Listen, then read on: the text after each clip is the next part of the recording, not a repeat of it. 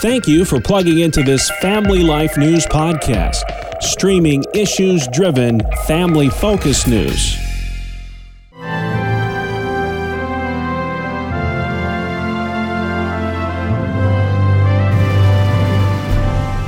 We talk about women's sports and the transgender controversies in America. I'm Greg Gillispie, and today we have the privilege of speaking with Riley Gaines, an All American swimmer, famous from the University of Kentucky, but was caught up in some of the big cultural shifts happening now.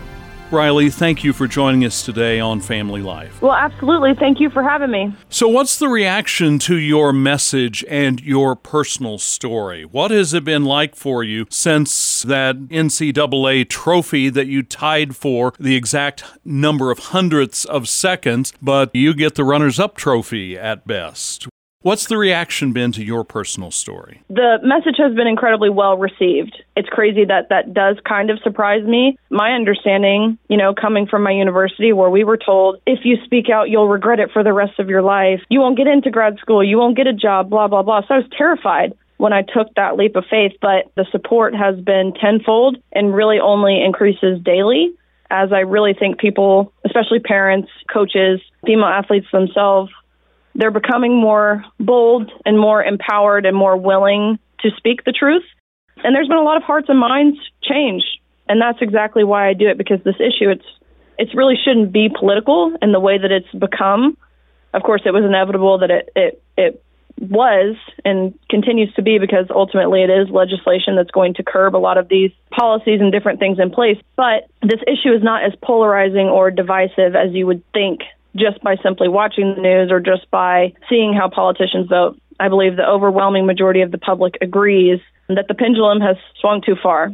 That's exactly what I was going to ask you. Is this the position that you have that women are different than men, women's sports have a special role and men's sports do too, but there's a majority of people I would imagine that agree with that with a traditional stance, but at the same time you're finding out that speaking engagements in California, for example, an interesting perspective that somebody who wants to speak out for women's sports gets censored more than people that are speaking out against Israel and not arguing against terrorists in the Middle East. Things are definitely backwards. No doubt. And let me reiterate what my message is because it very quickly gets labeled as an anti trans message but that's just simply wrong and false because the message is not anti trans.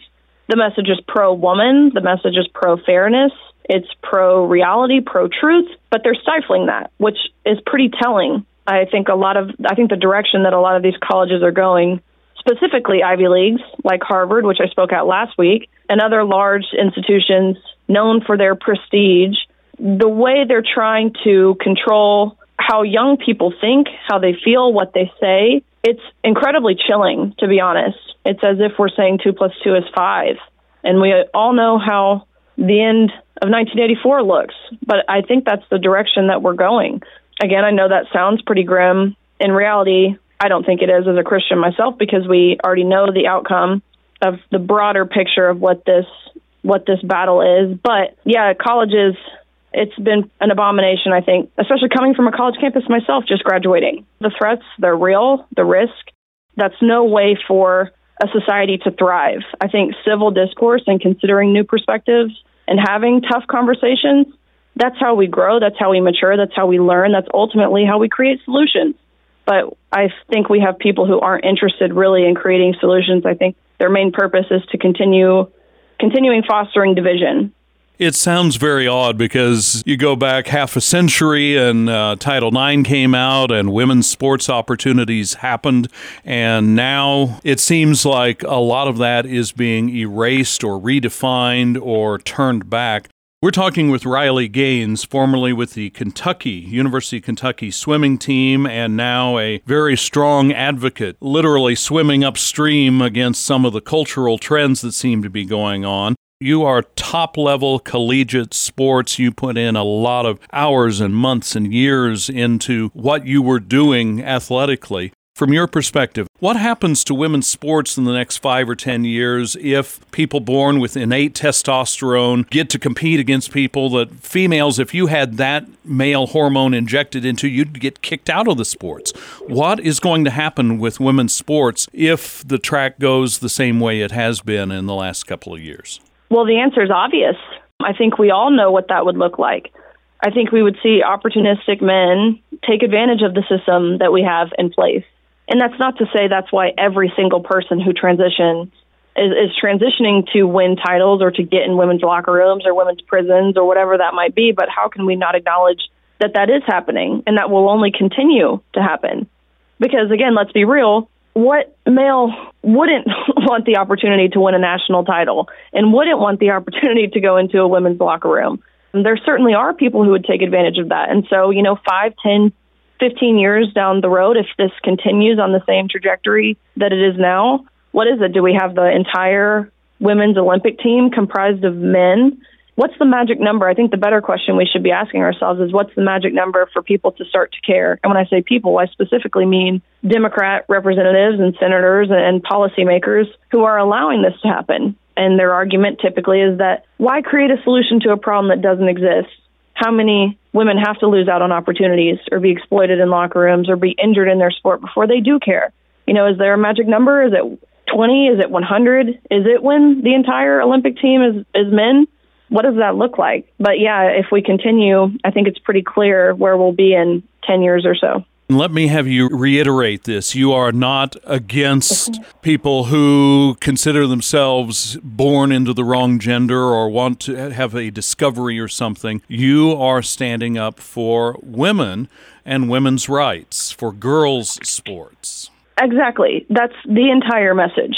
I think what people do behind closed doors, as long as it doesn't cost taxpayer dollars or isn't forced upon us in terms of no compelled speech or anything like that, then, you know, by all means. But once it starts to infringe upon our rights, again, our rights to privacy, our rights to safety, our rights under Title IX to equal opportunity, that's where the problem arises. We cannot, in regard to sport, really uh, on any of these issues that gender ideology kind of has impacted, we cannot prioritize inclusion at the expense of safety, first and foremost, and then at the expense of fairness. Those two things must come first. And if there is a scenario where we can have safety, fairness, and inclusion, then by all means. But the policies we have in place right now do not allow for those three things to coexist. But absolutely, you're 100% right. It's a common misconception that the message here is an anti trans message advocating for the banning of all trans athletes. That's, again, could not be further from the truth. I think every single person regardless of sexual orientation or gender identity or race, any of those those factors, I think every single person should play sports because I see what sports has given me, and it's the leadership and the confidence and the security to advocate for what I'm advocating for. And no one should be denied those things. You must compete where it's fair and where it's safe. It seems like it is obvious, and again, just for privacy rights of people's daughters and granddaughters. Okay, if we're going to all swim in the same pool, fine, but can we at least have private locker rooms? That kind of thing. Swimmers like you are used to going straight to one end of the pool and straight back, but your career plans have veered sideways. You have a new vocational calling that's a completely different angle. Can I ask you to talk with us a little bit about what this journey has been like for you within your personal life? Absolutely. It's been certainly an adjustment, right? I think when you go from having one set of plans for your life and your career to something totally different that by no means you feel prepared for. It's chaotic, I think is the best word for it. But I have grown in terms of my maturity, my wisdom, my, my strength, again, my confidence, leadership, all of those things. And I realize that, you know, God, He doesn't, He doesn't call the equip, He equips the called. That's kind of what propagates me and motivates me to continue moving forward. You will be in Pennsylvania next week when the PA Family Institute has you speaking at their annual banquet. What's your message going to be in Pennsylvania? Probably similar to what you're doing all through your speaking tour. Is it frustration, hope, uh, call to action? Are you foreseeing victory and celebrating that? What's the core of your message that you present to audiences like that? All of the above. You know, I think you can hear more about what it takes to be an elite athlete. Again, the unfair competition aspect, the locker room aspect, the silencing aspect, the broader scope of what this issue means. So, all those things you can expect to hear, and I, I'm greatly looking forward to it. Riley Gaines in a Family Life special interview as she is an advocate against the gender denying ideology that has been predominant in many parts of our culture. She was a 12 time All American swimmer when she competed at the University of Kentucky, and her life changed when she tied with a biological male, Lia Thomas, at the 2022 NCAA Women's Swimming Championship to the exact same hundredth of a second, but the man who was swimming as a woman was given the title for the photo opportunity.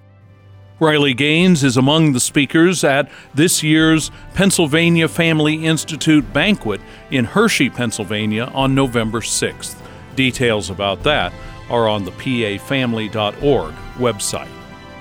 I'm Greg Gillispie, Family Life News.